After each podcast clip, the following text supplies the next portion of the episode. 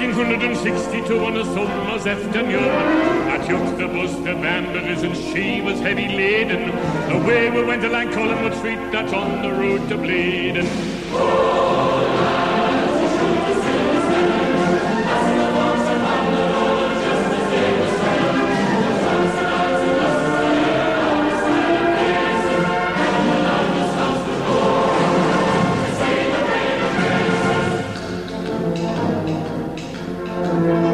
Hello and welcome to CHN Radio episode 5. Oh, we made it to 50 actual episodes. What an achievement. What a season. We really have proven to the world that we are the best Newcastle United podcast in coming home Newcastle history. I'm your host, Greg Troxel. You can find me at NUFC underscore Greg. And my co host, had some Elijah Brewsums this weekend in Nashville, North Carolina. Oh, Elijah Newsom, how you doing? great! I had some uh, Grindhouse Killer Burgers and fries. Oh, today, you went to Grindhouse. which I know, I know that's probably something you're missing out in Vegas. Oh yeah, I don't have those. Yeah. Uh, if you don't know, now you know. Look them up. Grindhouse, just great establishment. Uh, dude, I'm great. Uh, if the people want to follow me, they can hit me up at Elijah underscore Newsom on the Twitters. Um, yeah. I tweet things, and and I get paid to do it. So by myself, I pay myself. In and Chick-fil-A. it- In Chick Fil A. Everyone oh, knows. Good tweet. Good good tweet. yeah. go go get a number one combo. Yeah, exactly. Um, so we you were in a different predicament this weekend than you normally are. You were with Mm. family, a little spring Yeah. break action. I was with myself and a few Geordies, actually, that Okay. showed up to Toon Army Las Vegas. We Sin City uh, Magpies. the Sin City Magpies, yep. And we got to the first bar, and they their NBC Gold package broke, so we couldn't watch the game. So we were sitting in a bar. It was like 15 Rangers fans at 8 a.m. in the morning, and then just four Newcastle fans, including me. And we are lining up all of our phones on the bar and streaming the match on the mar- on the bar. So we were just like, all right, let's drink here, and right at halftime we'll leave. And then, sure enough, we're like in like Rondon's lining up for that free kick. He scores, and we freak out, and all the Ranger fans start cheering for us. But then they come over to tell us how much they hate Mike Ashley, which is amazing, and because they hate Mike Ashley, they say just as much as we do, but I don't believe that. And No, I- then it so we might be drive more, 15 dude. minutes. What? It could be more, to be honest. Yeah. No. Well, we, No, we I- definitely hate them more than No, I don't know. I think Rangers fans. I He- because I think I think Scottish people are just mad in general. Yeah, but he only owns So a, it's like- a bit of Rangers. He owns all of us. That's true. I'm just saying. so he doesn't I just think constrain like them as much as he constrains that's fair. us. I'm just saying that as mad as you are, a Scottish person's probably already woken up, already that mad about just life in general. So you add Mike Ashley into that in any way, and so by default they're just madder than us. Could be, could be. so we Sorry we- to all the Scottish people I just pissed off. Oops. there's two Crown and Anchor bars in Vegas. So we drive across town. It's like 15 minutes to the other one, and we walk into the bar and. Bournemouth is lining up for a penalty, and we're like, "Oh my gosh, did we just jinx it?" Found out there's Yeah. two more Geordies at that bar, so now now we have more of us. And then when that equalizer went in, we brought the damn house down. We were going nuts, just like the supporters in the stadium were. Everyone thought that we'd won. People were coming up like, "Wow, big three points!" Like, mate, we just drew. Yeah. One guy threw his beer in the air. It was amazing. It was quite the Uh, experience. the underrated part about that is that you you took pictures with Bournemouth fans. There was like, one, after- yeah, there was one guy there rooting for Bournemouth, which is just wow. Uh, And- it, and He he, was- had like didn't a crazy mad. Southern accent, like, but he's like lived in Vegas for thirty years, and we're like, why? Why? Like, well, I didn't want to root for Chelsea or Man Man United, so I, I just picked the cherries.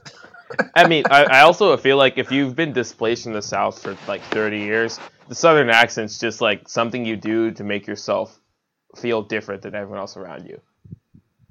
Like I don't know Yeah. if you have a genuine Southern accent anymore, or if you're just pretending because that makes you cool. Oh, that's Bill, the Southern accent guy. He's from the South. Yeah, talk to him about country music and fried chicken, and I don't know. I'm just that's just my opinion. Yeah, I mean that's great opinion. Now, Thanks. so how how did you experience that beautiful equalizer? Uh, it was I was stream so I I was watching hit. I was watching the match. how. I don't know what you were doing there. Um, I was watching the match in like ten minute spurts. Uh, on on a highway. Uh, when I had service. Yeah, that's what I figured. because uh, um, I don't know if people know anything about uh, driving from just driving in general. I guess in the South, but honestly, this occurs anywhere. There's just spots where you don't have service, and you just have to deal with it, or you just have really slow like 4G. Um, so yeah, that happened, and I was just watching random like parts of the match, so that was cool. Um, but I did I did get to see. I didn't see the second Bournemouth goal, but I saw the Rondon free kick, the penalty they had, and I saw the Ritchie uh, tied goal. That was Yeah. a really, yeah, but yeah, but it was cool. It was fun. I mean, Um, you mean you saw the DeAndre Yedlin assist? yeah. Okay. Yeah. I just want to, and I tweeted about it. That was a peach of an of an assist. Um, he played his butt off the whole think- match, but that's different, We'll get into it, but I think it was more of a let me just hit this and see where it goes rather than dude. targeting somebody. I mean, it, it, it was still a better ball than he's put in like any time. Like at least like like DeAndre Yedlin's had moments where he's been like, oh, let me just get this ball in, and then the ball just flies like over, like over everyone outside like the box and out of bounds. At least he he put in a ball, and it was like, okay, this is a legitimately playable ball, somewhat in the box. Congratulations! Like that's what I'm proud of. Yeah. Congrats, DeAndre.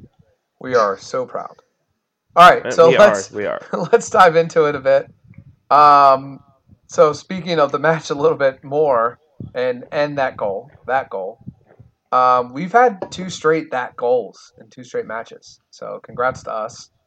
Um, how about the fan reaction to that goal on on the screen for us, but Oh yeah. at Vitality Stadium? What do you think about that? Well, I think the first thing I the, the one thing I was I was I was thinking about the entire time watching a match at Bournemouth. One, and our writer Mirza, shout out to him. Uh, he brought up the point that they have like literally the worst camera angle of all time. Uh, when everyone's anyone's at Vitality Stadium, but two, it's like like it looks like you're watching like football at like a, a I don't not even a high school game, but like if there was like a if there was a football version of like uh, midwestern wrestling where it's like everyone's on top of on top of the, the the match and feels very much a part of the match that's what bournemouth stadium looks like. And so when we scored like if we were to win have a winner or if we were to draw or something like there's going to be a last minute goal of any kind of newcastle i just felt like the away section being so close to the pitch something was bound to break i don't know if it was going to be a person or if it was going to be the, the barriers or if it was going to be like just the will to live. But all three of those apparently broke. So that was wild, just insane. Yeah, And probably my favorite clip of uh, the season. it's hard to get good camera angles when your when your stadium's that small. I mean, it's just you're just not going to get them. They're also been in the Premier League for a while. Like, how have they not expanded? Like, they've been there what, a few years now. So you'd imagine they'd expand, and they don't really spend that a, mu- a bunch of money in the transfer windows. More So than us. I don't know. Well, true. Um, so now one of the things that pointed out to me is just that that one supporter who was tackled by one of the uh, one of the stewards, and he was still celebrating. Well, there was a few of them, but the one that was tackled and his back was on the ground, and his hands and feet were like up in the air, like it's still celebration as he's getting that's arrested. Oh my gosh, that, that guy's a legend. Absolute we, legend. we want him on the pod. If anyone Yeah, knows who that him on the is, bring him on our pod. Oh my gosh. I bet Graham knows. Well, okay, I think War Flags was tweeting out. We'll we'll shoot War Flags a message. They were tweeting out because they the people who which we're about to get into who were arrested for celebrating. Uh, War Flags has been talking to them apparently. yeah. and then like tweeting out what's going on, and then we kind of got the full news and all that good stuff. But yeah, awesome. All right, so Um, yeah. So there was what seven seven people arrested. Was yes. that what it was? Yeah. What's your What's your thoughts on arrests? For like, mean- in, in a situation like that. I, I think arrest is an is an it's just a term you have to use because it's a technical term. Like if you have like any with any kind of pitch invasion or anything like like that's exactly what happens is like you take a person off the pitch and into a holding cell and they're held against their will ergo they're arrested now i mean it's one thing to be arrested it's another thing to be charged um, but it doesn't look like well that we'll get into that but uh, but out of the seven arrests there weren't that many that were actually charged with anything. Um, and we'll see uh, it, what actually happens. Yeah, I, I'm torn between the just why don't we just put them back in the stands and be done with it, but also like it, you could easily if by doing that you could easily run into the, what happened in Birmingham with the fan that attacked Jack Grealish. hmm So uh, it's a fine line there. You don't want to see that, obviously. And and what if the you know what if that fan had a weapon on him? So like I understand if if arrest is just what they have to do to prevent Yeah. something like that, but um, yeah, uh, I just like it was yeah i mean amazing i think scenes, it's amazing scenes. I think it's way easier to, to justify arrest when there's a naked streaker like that Bill Yeah, a yeah, couple yeah. seasons ago, where it's like, ah, don't put him back in the I mean, like for no one wants some of those guys, and I I can't see the the full video, like a good angle to what all seven of those guys were doing, but. I mean, for how crazy everyone was going, for all we know, they could have been pushed out. Yeah, it, or honestly, just lost balance. That It was, was that was my initial response. Yeah. But we do have some more info on it. So uh, the Dorset police, who I guess are the area police, uh, said an 18-year-old man from Newcastle, 29-year-old man from Berwick upon Tweed, and a 31-year-old man from Alnwick, Northumber- Northumberland, and a 40-year-old man from Newcastle have been charged with going on the play area at a football match and are due to appear at Poole Magistrates Court on Tuesday, April 2nd, 2019. So that's the official charge. So four of the guys who, out of the seven, uh, actually, yeah, there's a couple more, but uh, those four have all been charged with the same thing.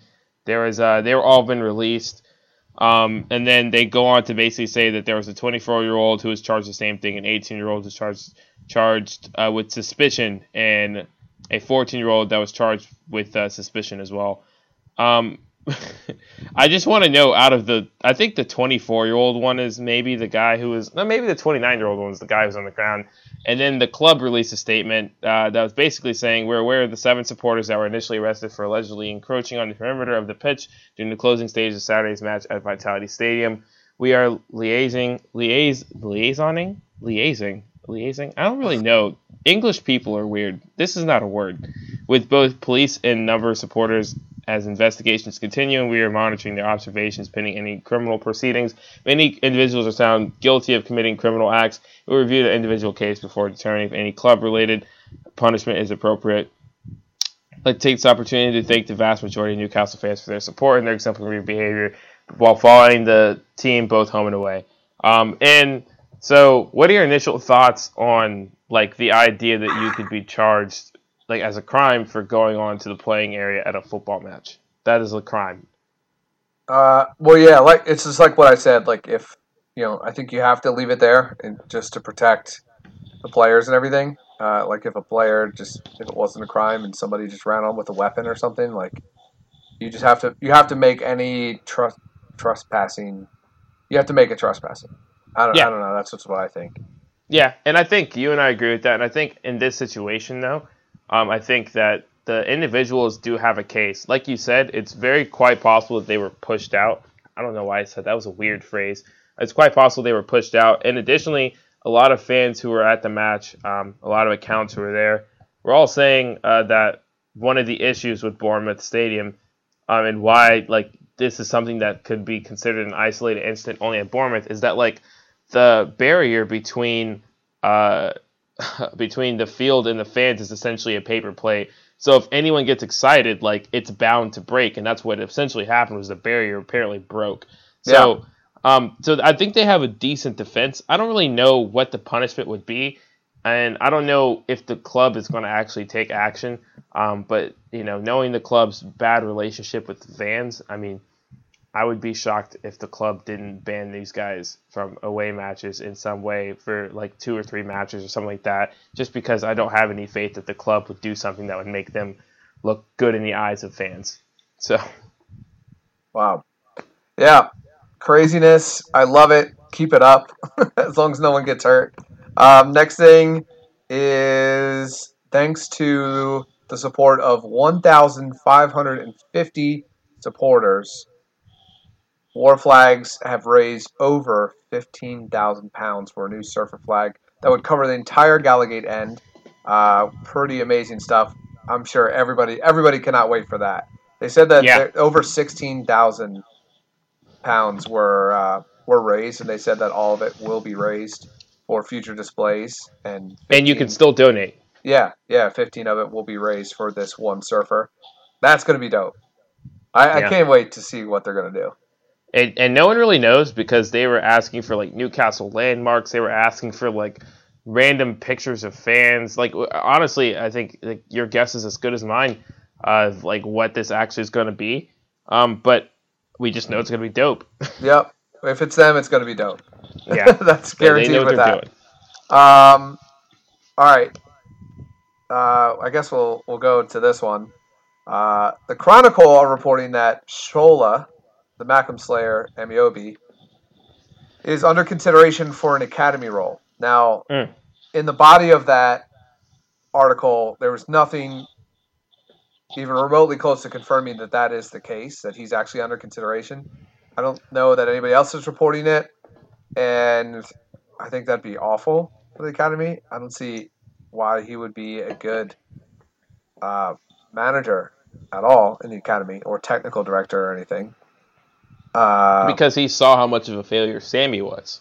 So you just know what not to do. That's his angle. It's a it's a it's bold, but you know it's not a bad angle. yeah, I don't know. I, I I don't know if I believe it. I don't I don't think it would be good at all. Like you, I want somebody from like Spain or Germany to come over and and take control of our academy, but. Whatever. Yeah, and and there's and that's the other thing is no one knows what his role would be. Like, I mean, if he's trying to be like a a U18s coach, like an assistant, then I don't think it's a bad move. If he if he's a former player that wants to transition to coaching, that's fine. Um, but the vague term academy role doesn't really leave a lot to to be desired. You- I mean, what is he? Is he going to be the new loan manager? That sounds like a disaster. Um, yeah. So I think if you want strategy, would go to Fleetwood Town and Notts County. Yeah, like uh, obviously strategic. Like if you want a strategic person that you're bringing in to look at the actual strategy and structure of an academy, I don't. One, I don't think that the person's name would surface this early in the process, or even if their name would surface at all.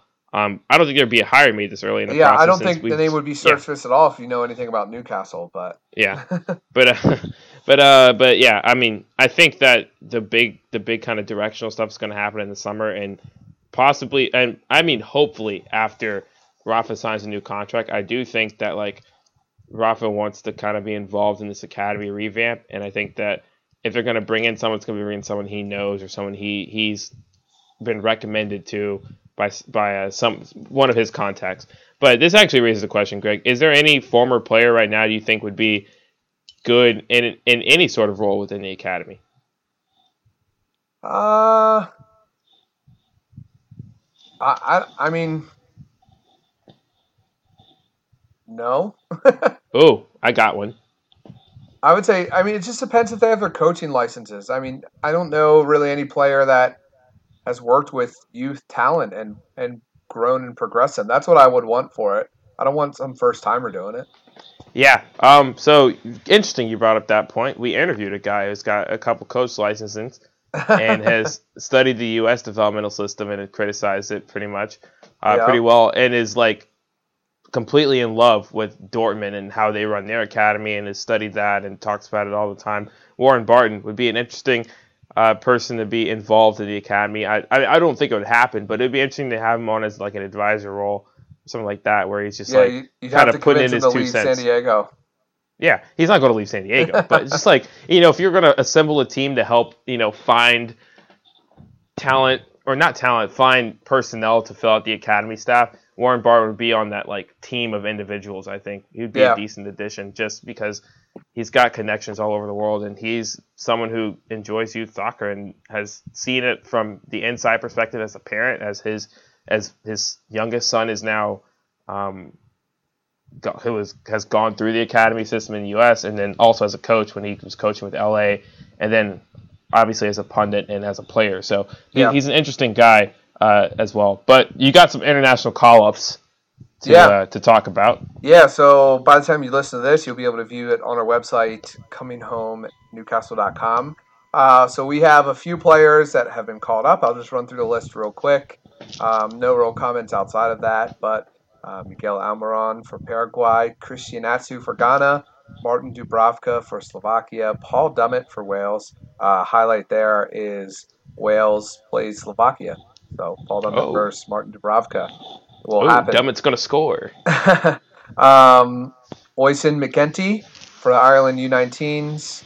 Born in New York City, though, must note. Um, Salomon Rondon for Venezuela. Mo Sangare for Liberia. I'm just guessing on that last name. No, I think you got it right, and we'll see Alright. if he actually plays this time. Yeah, it looks it looks all clear. It looks good to go. He's, Okay. he's not not a U team. He's playing for the first team. Liberia's Good. first team. I mean, Um, I just remember that he had troubles the last time, like trying last to two play. times.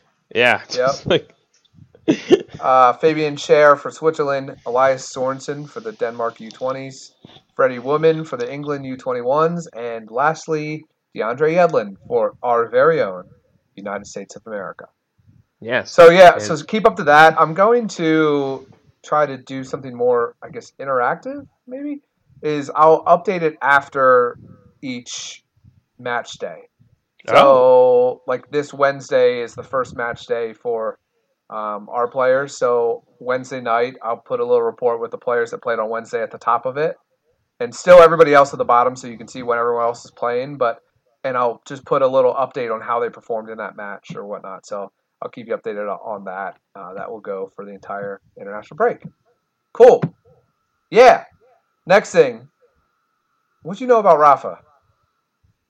Uh, well, apparently he's been given a new written contract offer, um, and this just comes after he had an, a contract offer a few months back that just was kind of pushed, brushed aside.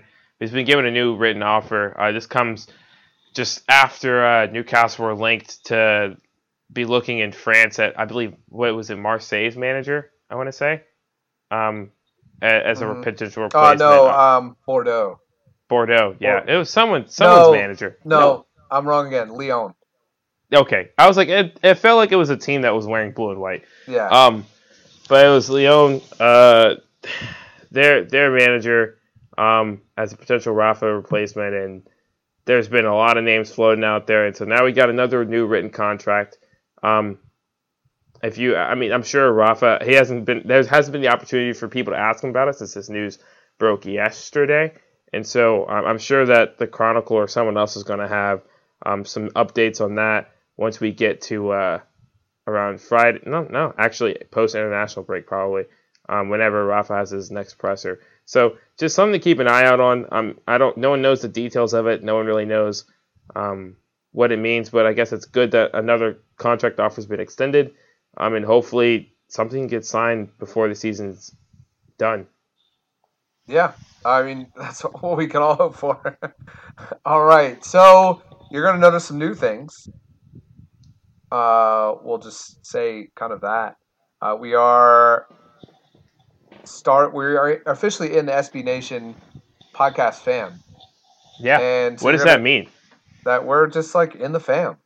Okay. So you can uh, we'll we'll provide more updates as they come, but obviously you've heard a few advertisements. We're I'm a little parched. I'm a little tired, so we're gonna take an ad break now.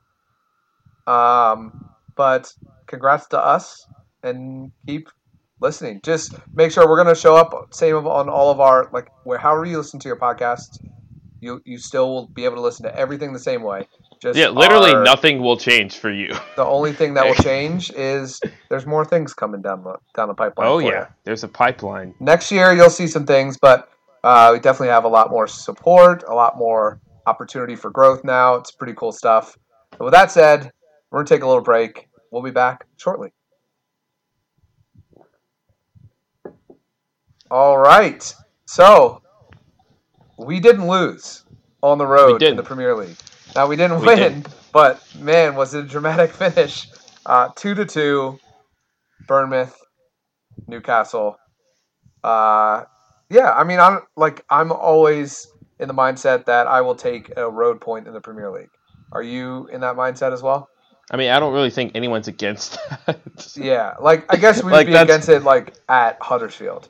like the perfect uh i mean the perfect yeah you're right. Like the perfect formula for premier league survival and solid survival is and being competitive is winning all your matches at home and trying to pick up points on the road and then winning the, the matches on the road that you should be winning. So Yeah, that's how you survive in the premier league. So yeah good for us. It'd be nice to have you know jumped them but i guess we could still do that technically next time we play so yeah. Um, all right, so we have some three words. Um, after every match, we ask you to describe the match in three words, and then we read them here. So thanks for your entries for that. We got Rawson in America. He said that was surprising. the ending, I, I think you're you're talking about not that we drew Bournemouth, but yeah, that ending was unreal. um, Don at Smick Ultra or S Mick Ultra. I'm not sure still Don how to say that. Uh, he said Matt Ritchie Thunder Bastard. okay Yeah. Perfect. And then he Yeah. said Mad effing Scotsman. That's two submissions Okay. for him. Completely agree. Trevor Mooney coming in with the Ioze still shite. jeez what a shocker there the most consistent three words we've heard. Uh, and then I have, oops, here it is. Uh, from B Immortal at Mag O Scott P. Mike Dean sucks. oh i got one Yeah, Uh, they replied to the CHN account. Uh, Toon Army Portland. If you're in Portland and you aren't following Toon Army Portland or staying up to date with them, give them a follow at Oh, Toon yeah. Army PDX, and they put Mike Dean sucks as well. so uh, nice. Yeah, actually, Toon Army Portland is a great follow. They have some great, great, great GIF work. they do, they do. Yeah, They're they're good GIF GIF account. yeah. um. All right, so let's let's get into the match a little bit more in detail. Starting lineup. Any surprises for you, Mister? Uh, I, I think I was surprised at the midfield uh, pairing just because it was interesting to see. Basically, kind. I mean, it, it made sense in the eyes of Rafa, I guess. Uh, he went with two physically demanding midfielders to frustrate the Bournemouth midfield. You could argue that kind of worked. I mean, I think both midfields weren't great. Um, but yeah, that was kind of the only surprise was seeing Mo Diame alongside Isaac Hayden, which is literally like the one pairing I said would never happen, and of course it happened. So there you go. Yeah, um, yeah, that that's the biggest surprise for me for sure, by by a long shot. Um, I also made the mistake. It was early in the morning, but I said that is Muto dead, and he was on the bench and then played. Um, oh, oh, we also made a mistake as a podcast What? during our lineups for the last oh, one. And I said this as soon as we released it. I was like, "Oh crap!" We I put like and Lascelles in in my back three, and, and I had literally made a note on like a piece of paper, like, "Oh, like when I saw Schär was going to be suspended for yellow card accumulation, I was like, "Oh, okay."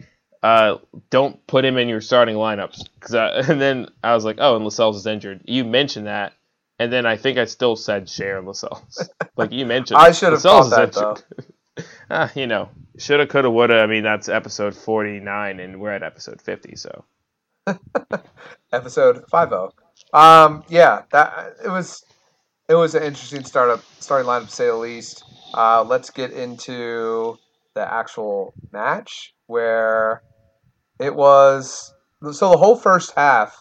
I would say it was, it was like nobody was really going for it. Like it was very like the the the match was being played between each 18 box. Like that's it was just played between there. Nobody was really threatening in there. Would you agree with that? yeah, I mean, it was yeah, it was it was pretty meh, you know. And like I said, it was it was interesting because uh, you could like I, I like no midfield dominated or no midfield really seized control. And it was just like you had I think in terms of you know, on ball quality, Bournemouth had the better midfield, but because of our physically demanding midfield, they just kind of really didn't have space to operate or anything like that. Um, they were kind of frustrated cycling in possession and stuff like that. And then, of course, when we got the ball, I mean, you had Mo Diame who was trying to play his Shelvey role, and he just wasn't. He's not Jonjo Shelvey, so it, it was Newcastle didn't have um, a lot of didn't have a lot of chances created from the midfield either. Yeah. No, and um, so we lined up with three at the back. Um, our typical formation there. It was Fernandez was in the middle, Lejeune was the right, Dummett was left, and then Ritchie was left wing, and uh, Yedlin was right, uh, left and right wing back. I mean, but yeah, there was no chances, and then the beautiful thing happened, and it was, I mean, and which I've seen a few people shout it out like a couple days after. I always look like a day or two after to see what everybody's still talking about, and uh, I thought this would pick up way more, but Almiron literally ran 70 yards down the f- pitch with three defenders on him, and then drew the foul. Like that is insane. people people did talk about it yeah, in the but moment. I, I, will say that. in the moment, and and a few did after. I, I, did, I didn't say they didn't, but I'm surprised it didn't get as much love as it did. Well, uh, because that is when you end hell- like that, we haven't we haven't had a player that's been able to do that since Ben Arfa. Like we literally have not had a player that had that capability. It's true. So that that's a huge. I mean, that was massive for me. Um, so he runs 70, uh, probably 70, 80, or I don't know. It's like the whole length of the pitch almost. And he and I caught him, fouled, booked, yellow card. Then Rondon and Matt Ritchie standing over the pitch, or the ball and the pitch. And Rondon's been close a few times, but this one was an absolute rocket. It was, woo! No, there's no keeper in the prem that's catching that one. Yeah, and Matt Ritchie was yards out. celebrating as as the ball was going Yeah. in. He's Throwing it right celebrating over the wall, top corner. Oh man. Go ahead. Sorry. No, that was it. Top Yeah. fins, as the youths say. yeah. Uh, Matt Ritchie's hands were in the air before the ball. Like by the time the ball was almost at the wall, he knew it was going in. Um, and that was it. One nothing Newcastle. We started the half extremely like I mean, got into halftime in an extremely great position. And at that point, you got to feel like wow, up 1-0 against a Bournemouth side that we pretty much controlled for a half. You got to feel good. Uh, unfortunately, it, it didn't last long. Three minutes to be exact into the second half. And some people were saying it was a soft penalty, but like if this happened in Newcastle, everyone would be livid. So let's. Well, it let's- has happened in Newcastle, and everyone was livid. yeah, so let's be honest with ourselves here. It was a penalty. Um, but I mean, Fernandez put his arms around like the shoulder. So yeah, I don't know in uh, what world was that? that's not. Aki? Yeah. Um, it was fouled by. It was, it was deemed a penalty. Josh King took it, sent Dubravka the wrong way. Um, yeah, one one. That, that that's when you that's where you miss Tim Krul, penalty uh, penalty specialist. yeah, you sub him on for situations like this. yeah. Um, so then, so then things opened up a little bit. It, it started to become a little bit better of a match. Uh, 56 minute, I wrote this down. We were very unlucky in this point. Almiron crosses to the back post, and Perez's cross. It it Perez deflects it, goes to Rondon like he did a baseball slide. Or no, was it Rondon or was it Ritchie? I may have messed this up. I think it was Ri- Ritchie who slid into the ball and the ball like just missed his foot, wide open net. Do you know what? Oh, you you were you might have been in and out of this. No, I, I saw I saw the highlight. I just cannot remember who. It Yeah, was. I think it was Ritchie. So it was the someone just who it was someone who was wearing black and white.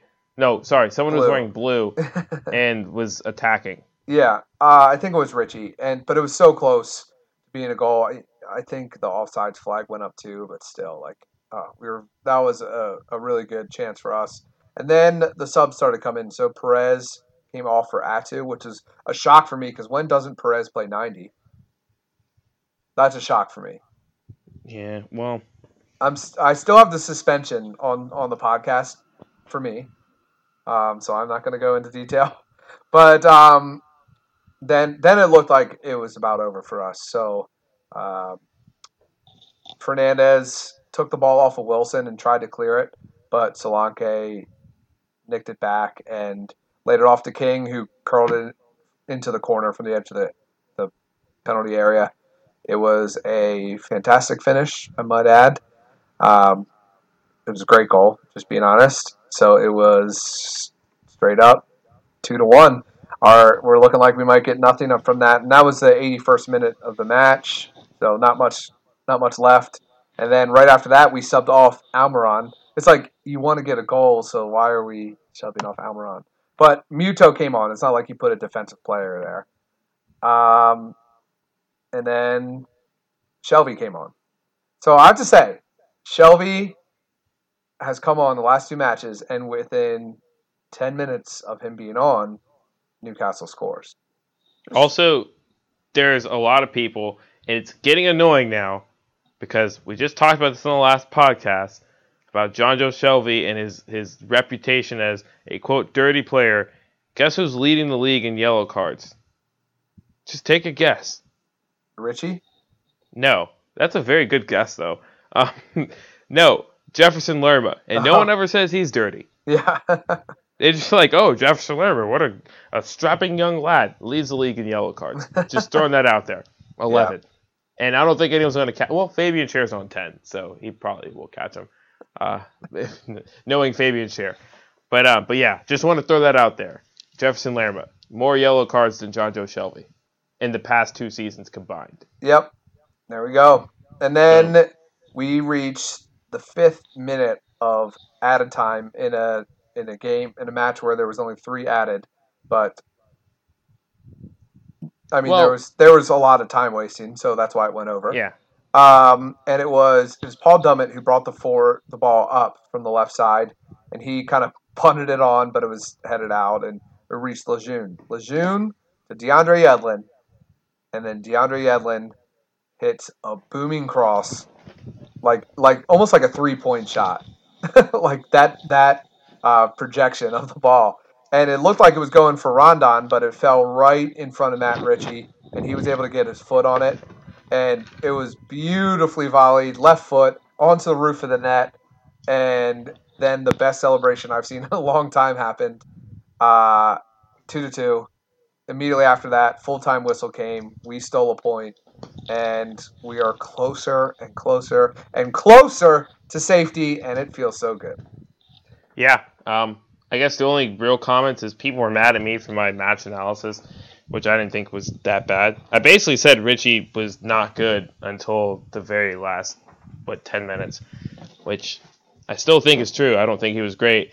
Um, and also pointed out that Ayoze Perez was gone. Just not, I mean, obviously you can't say anything, but he was not a factor in this match whatsoever. It's just like a terrible way to answer after just like a week of hype, just like, oh, I can't wait to get back to La Liga, blah blah blah. You have to show up still for the next match if you're gonna if you're gonna do all that. And he just was like, yeah, he he works hard, cool, but he didn't do anything uh, to really help Newcastle win this match.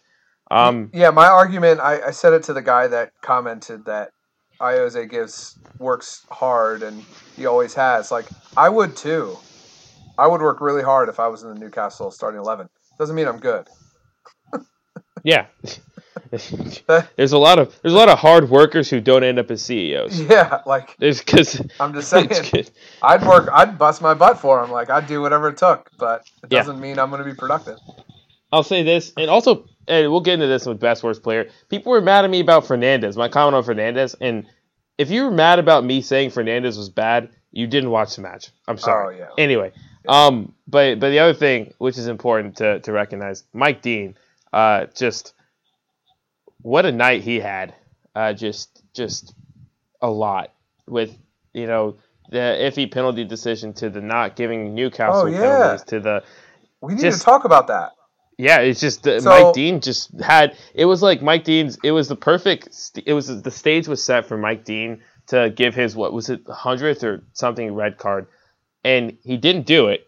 but he he did everything to still make it about himself, like make the match still revolve around him. And then like his next match is going to come in and get that hundredth red card. But yeah, he, he did literally everything possible. Just controversial calls, soft fouls. Uh, it was just it was insane. You gotta love it from Mike Dean. Great stuff from him. Yeah, um, it, that was a back pass. Yeah, And I don't really know how it wasn't considered a back pass. Yeah, the ball was crossed in front of the net, and Bournemouth's defender literally, the ball hit his foot, at, at, at and reached out foot, and it went directly into the arms of the keeper. Yeah, Like, and, and by it should have been a free kick in the box. That's absolutely, like, one hundred percent what the call should have been. Yeah, and it was interesting because I mean, I guess the argument is that he was trying, he was defending a cross, but I feel like if you have time to control it and then you play it back to the keeper, that's back pass. Yeah. So Yeah. I don't. I mean, I'm not a I'm not an expert referee. Um, We like got to go back to like I, I said this. I've said this a few times, but we have to go back to the officials need to be held responsible. It's true. This is another incident where where it was, and man, I well, so I was at a bar and I was drinking. So forgive me for the, I guess the lack of insight on some of the key plays, but like Paul Dummett's goal line clearance, holy crap! Oh yeah. Like how did we not? Oh, How yeah. did I not mention that? Like Oh, what trust a me. play, son! Like, Spoiler alert. That's my man of the match. Holy crap. that In case you're wondering. Unbelievable. Uh, that that play alone. I mean that that got us a point. yeah, it did. Way to put everything on the line to get for your for your club and for your home. The best part about that Cool. was uh was was the Mike Dean pointed and people and like the Bournemouth fans thought he was pointing to say it was a goal, and he was just pointing because Bournemouth had fouled someone in the box after the fact. Yeah. It was just like, ha, gotcha. All right, can I lead us off with a stat Uh, stat section? yeah, I'm gonna do I'm gonna do quotes, oh, quotes. first. Oh yeah. gosh, I can't. And then every we'll- every week I forget that we have to do quotes. it's like, oh, let's get us some stats. Um, so Rafa said the team is playing with confidence, and we are working as a unit, as a unit in and attack, as a unit in and attack and defense. Uh, sorry, that threw me for a loop. Uh, so we were doing a lot of things right, but still can improve. But even with changing players today, we can see the team is solid. We scored two goals, but I'm quite disappointed because we have to go to the last minute in a game that we are controlling and could get something more. The job is not done. It could be 38 points or 40 to guarantee safety. I think 38 will be enough, but we have to keep winning. Um, uh, he spoke about Matt Ritchie, and he said, You don't want any player to miss a penalty, so it was important for him to do well. He scored a great goal, an important goal for us, so I think he's happy, and all the fans are. I am really happy too. and then on Rondon, I wanted to mention this part. He said, uh, he's doing well for us, and he knows the main thing he has to do is just to keep scoring goals and try to help the team. Sometimes he can do that by scoring goals. Sometimes it's just pressing the defenders, holding the ball, linking other players, things like that. I think he knows what we need from him, and he must keep doing that.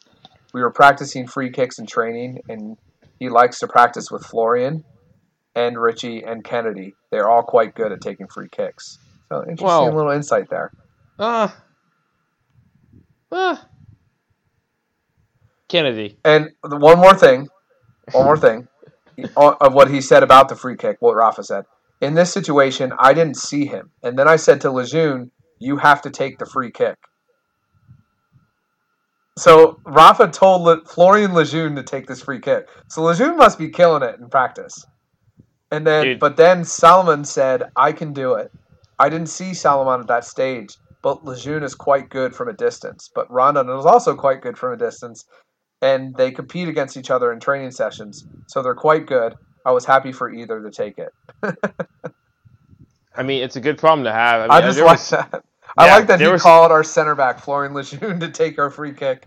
yeah, let's let's just let's just I just want to go down the pecking order that in terms of free kicks, left-footed players, it goes Florian Lejeune, Rondon, Matt Ritchie, then Miguel Almiron. yeah, just, just want to, and then I guess Kennedy, but like Kennedy's wasn't he wasn't on the pitch, so Yeah. I mean, But just there were so many people who were just like, why didn't why didn't Almiron take the free kick? And then Rondon scored, and I was like, oh well, there you go. That's why.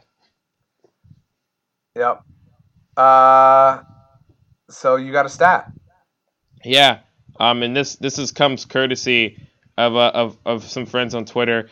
Um, at well DJ at Deej Light uh, asked what was new in UFC's record uh, in Mike Dean matches because we're all complaining about Mike Dean.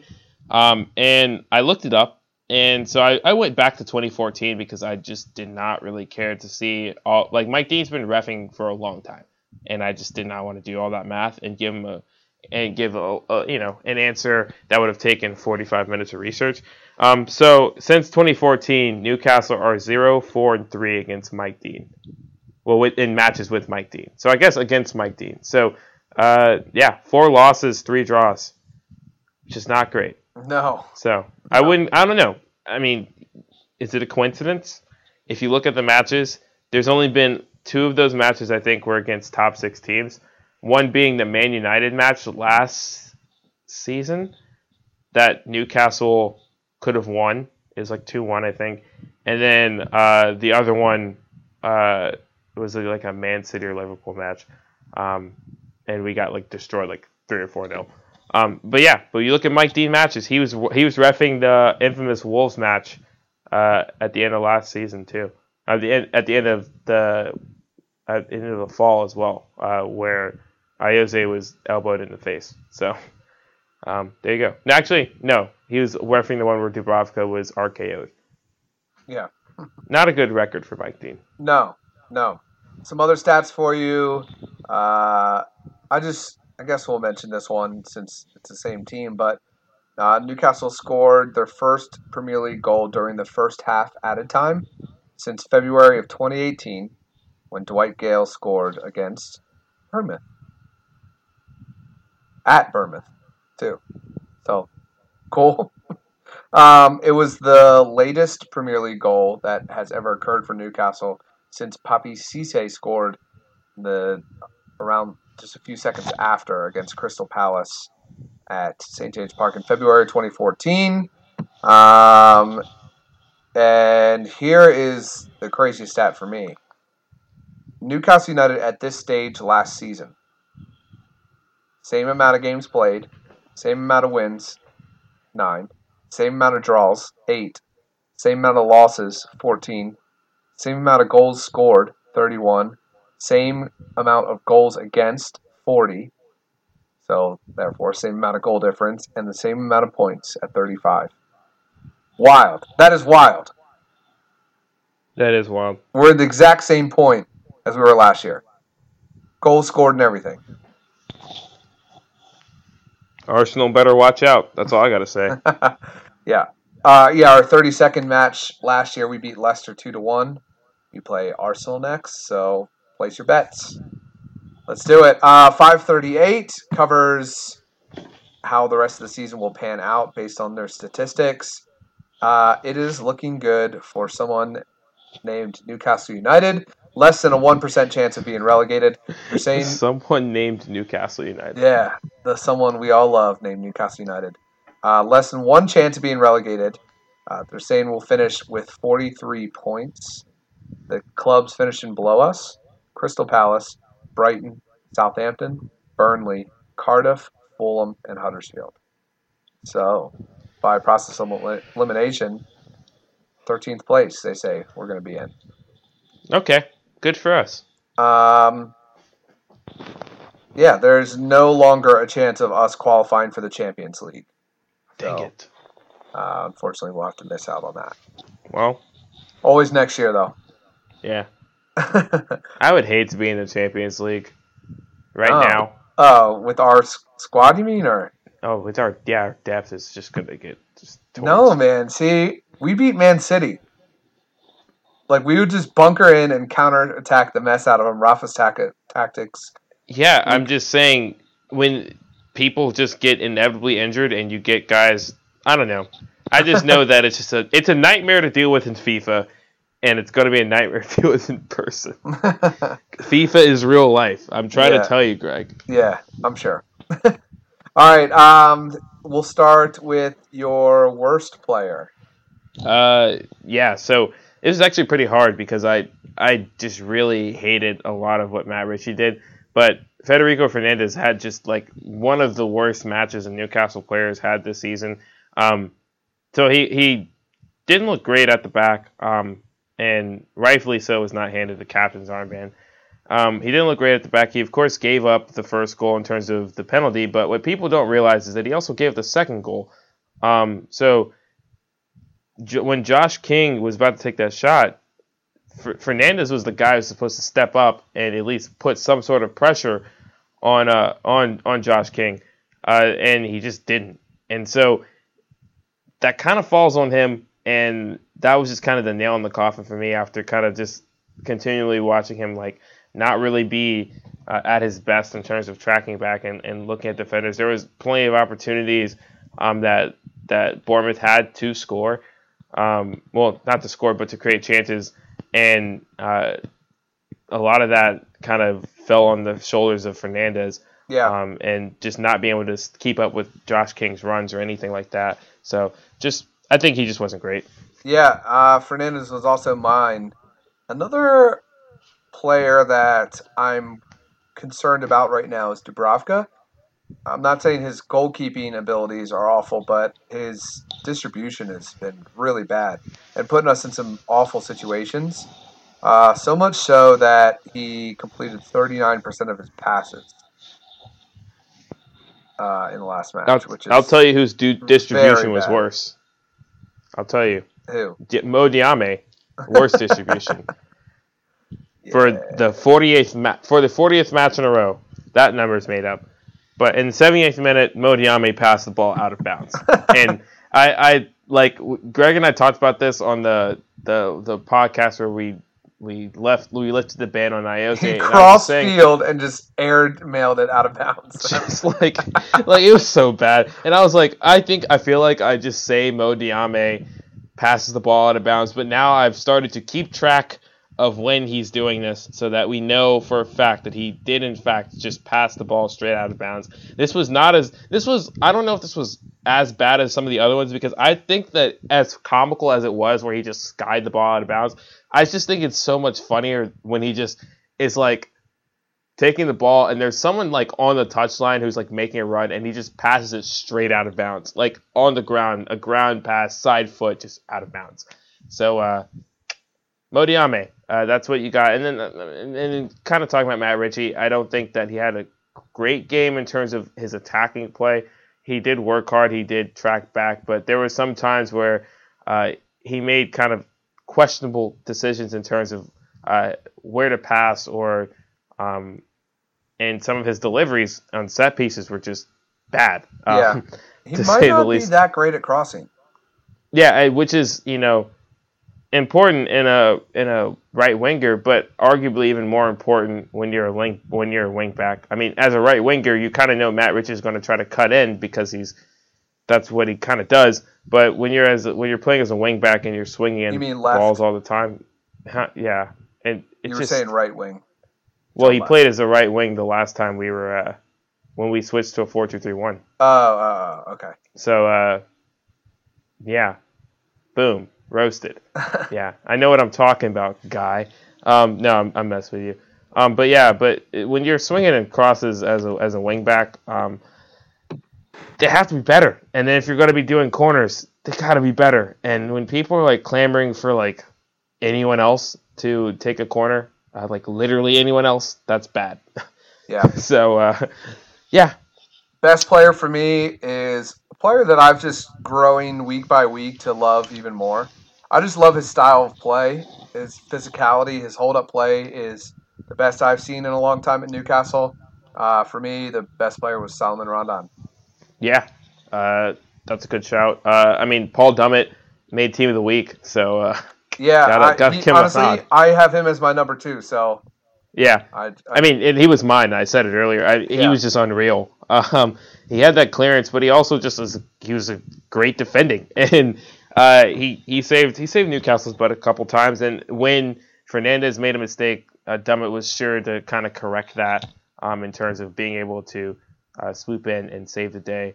in many situations, and he played some decent balls um, out of the back, especially in a, in a match where Fernandez didn't really look great and Dubravka's distribution was bad. Lejeune and Dummett kind of stepped it up in terms of kind of long balls or just cycling the ball. The wow, cycling the ball uh, through the back line and stuff like that. So just he deserves a shout out. And of course, that goal line clearance was insane.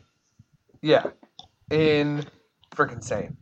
All right, so we're going to move into your wonderful questions. Elijah, you mentioned to me that you have a question, so why don't we start with that? Yeah, so there's this there's this thing on Twitter that's been going around in soccer Twitter, which is like so weird sometimes. but uh, our our pal Roberto Rojas, uh, by the way, who if you're in Newcastle and you're listening to this, Roberto's going to be uh, he's going to be there for the Southampton match, so you can meet him and tell us how tall he is. We're just curious. Five so, six. I five six, I think five six sounds yeah. five five maybe. Okay, so um, everyone's been doing this thing where they're just naming their favorite clubs from certain countries. So obviously, our favorite club in England is, New- is Newcastle. But I'm going to say some countries, and I want you to just be like, just name your club. That's okay. your favorite club. All right. And if you don't have one, then just be like, no. Okay. Okay. Yeah. Uh, Spain. Athletic Club Bilbao. Okay. Okay. Um, your America. doppelganger is there. Oh yeah, that's true. Yeah. Uh, okay. Um, okay. Uh, America. Philadelphia Union. Italy. Dupe. Uh, Torino FC. France. Strasbourg. Okay. Uh, Portugal. No. Okay. Okay, that's fair. okay. Um, okay. And finally, last but not least, Venezuela. Uh, Salomon Rondon FC. I don't know any clubs in Venezuela. I don't. know. I just want, I was curious. Oh, oh wait, France, France. You said you have a France, club. Strasbourg. Oh, oh, okay. You I, didn't say Germany. I didn't know. The one for France is, is so funny. Every single one of these I've seen, it's been like, oh, I, oh, I didn't say Germany. Who's your German club? Stuttgart. Oh, that's good. Yeah, I like Stuttgart. I think my German club is. I can't decide between Schalke or Leverkusen. Yeah. I, I yeah. Yeah, I, I, I, watch those clubs just to like kind of just to keep in touch with other leagues. Yeah. I don't like own any memorabilia, but like if they're on TV, I'm definitely watching. Yeah. And I know, know the players and stuff like. Uh, yeah, that's kind of that's how I feel about Schalke and and Leverkusen. Like if they're on, I'll like root for them. Yeah. But I'm really more watching just because I want to see what's up in the Bundesliga. I want to see the yeah. young talent. It keeps and you like up to date. I yeah, feel like with other leagues and, and great great players and things like that. I I enjoy it. Yeah. Um. But yeah, I just wanted to see, just uh, let the people know what Greg's into. but anyway, we got a question. Yeah, from the official questionnaire of CHN Radio, Trevor Hooney. Um, he said, I should probably bring that, get that up. But he said, uh, "Would you only eat Lucky Charms, only drink Guinness, dye your hair orange, and only dress in green until the end of the season if it meant a top seven finish?" Yes. You, you've literally named my favorite cereal, my favorite kind of beer, and you've named like two things that like I can get away with because I'm still a student. So yes, obviously I'd do that. Well, yeah. yeah. I'd wear I'd wear the heck out of green. Green to show some different shades of green with like like some gray chinos or like some some nice jeans.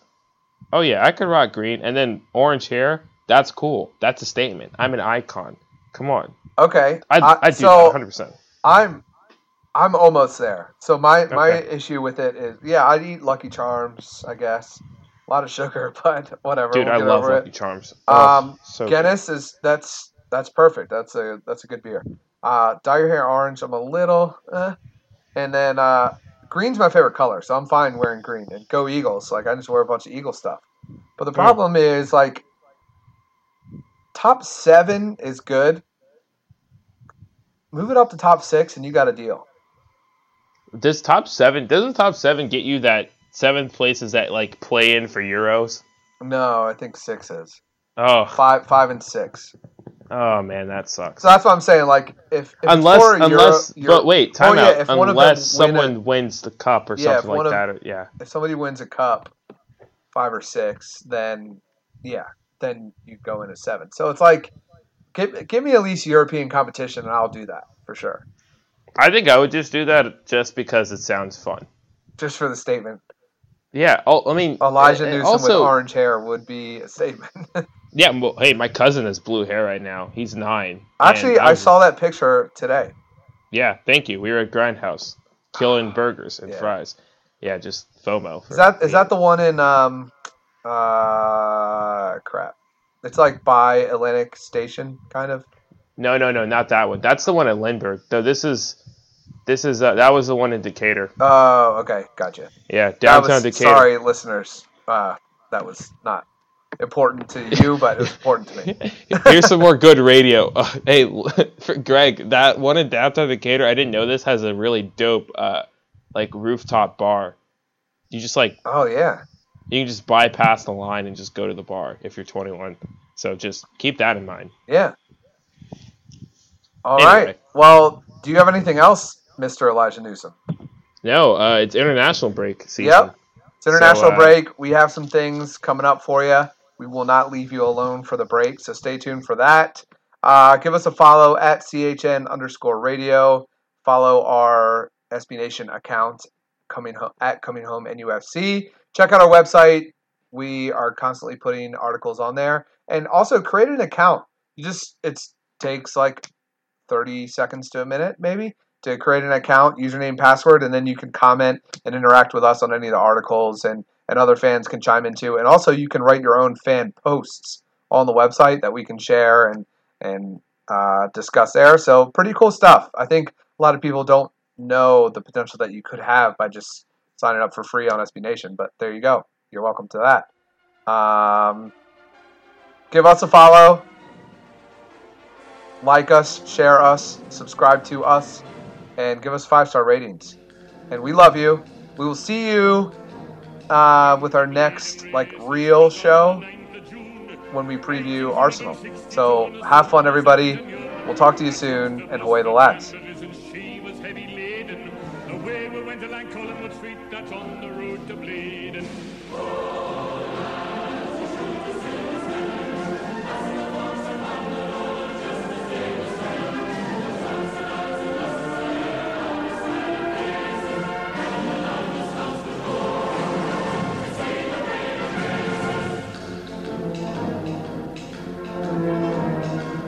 Past Armstrong factory and up to the job in a day. Just getting down to the railway bridge, the bus will flow off there. The lasses lost their crinolines and the veils that hide their faces. I got two black eyes and a broken nose and gallons of blade and razors.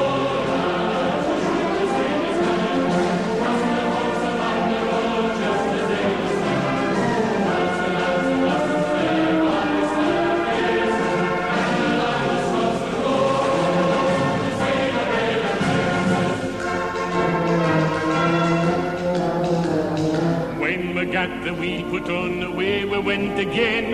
But them that had their noses broke, they came back our end. Some went to the dispensary, and some to Dr. Gibbs's, and some to the infirmary to mend their broken ribses.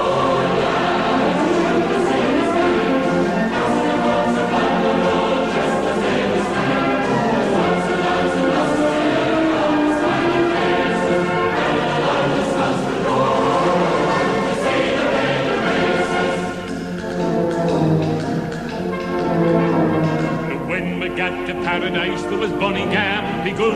There was four and twenty on the bus, man, who they danced and sung. They called on me to sing a song, and I sang them Paddy Fagan. I danced a jig and swung me twig the day I went to Blaydon.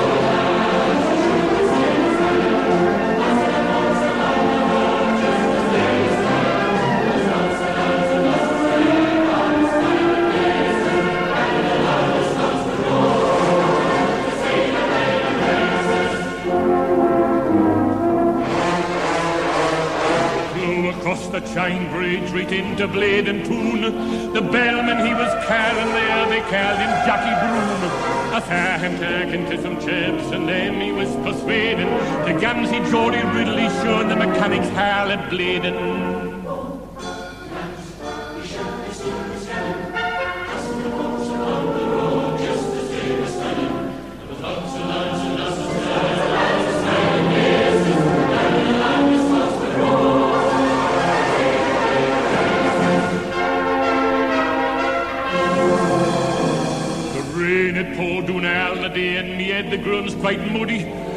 Johnny, had a white hat on. They yelled, we stole the cuddy. There were spice dolls and monkey shoes and adwags selling ciders. And a chap with a happening loaned about and no, my lads, for riders.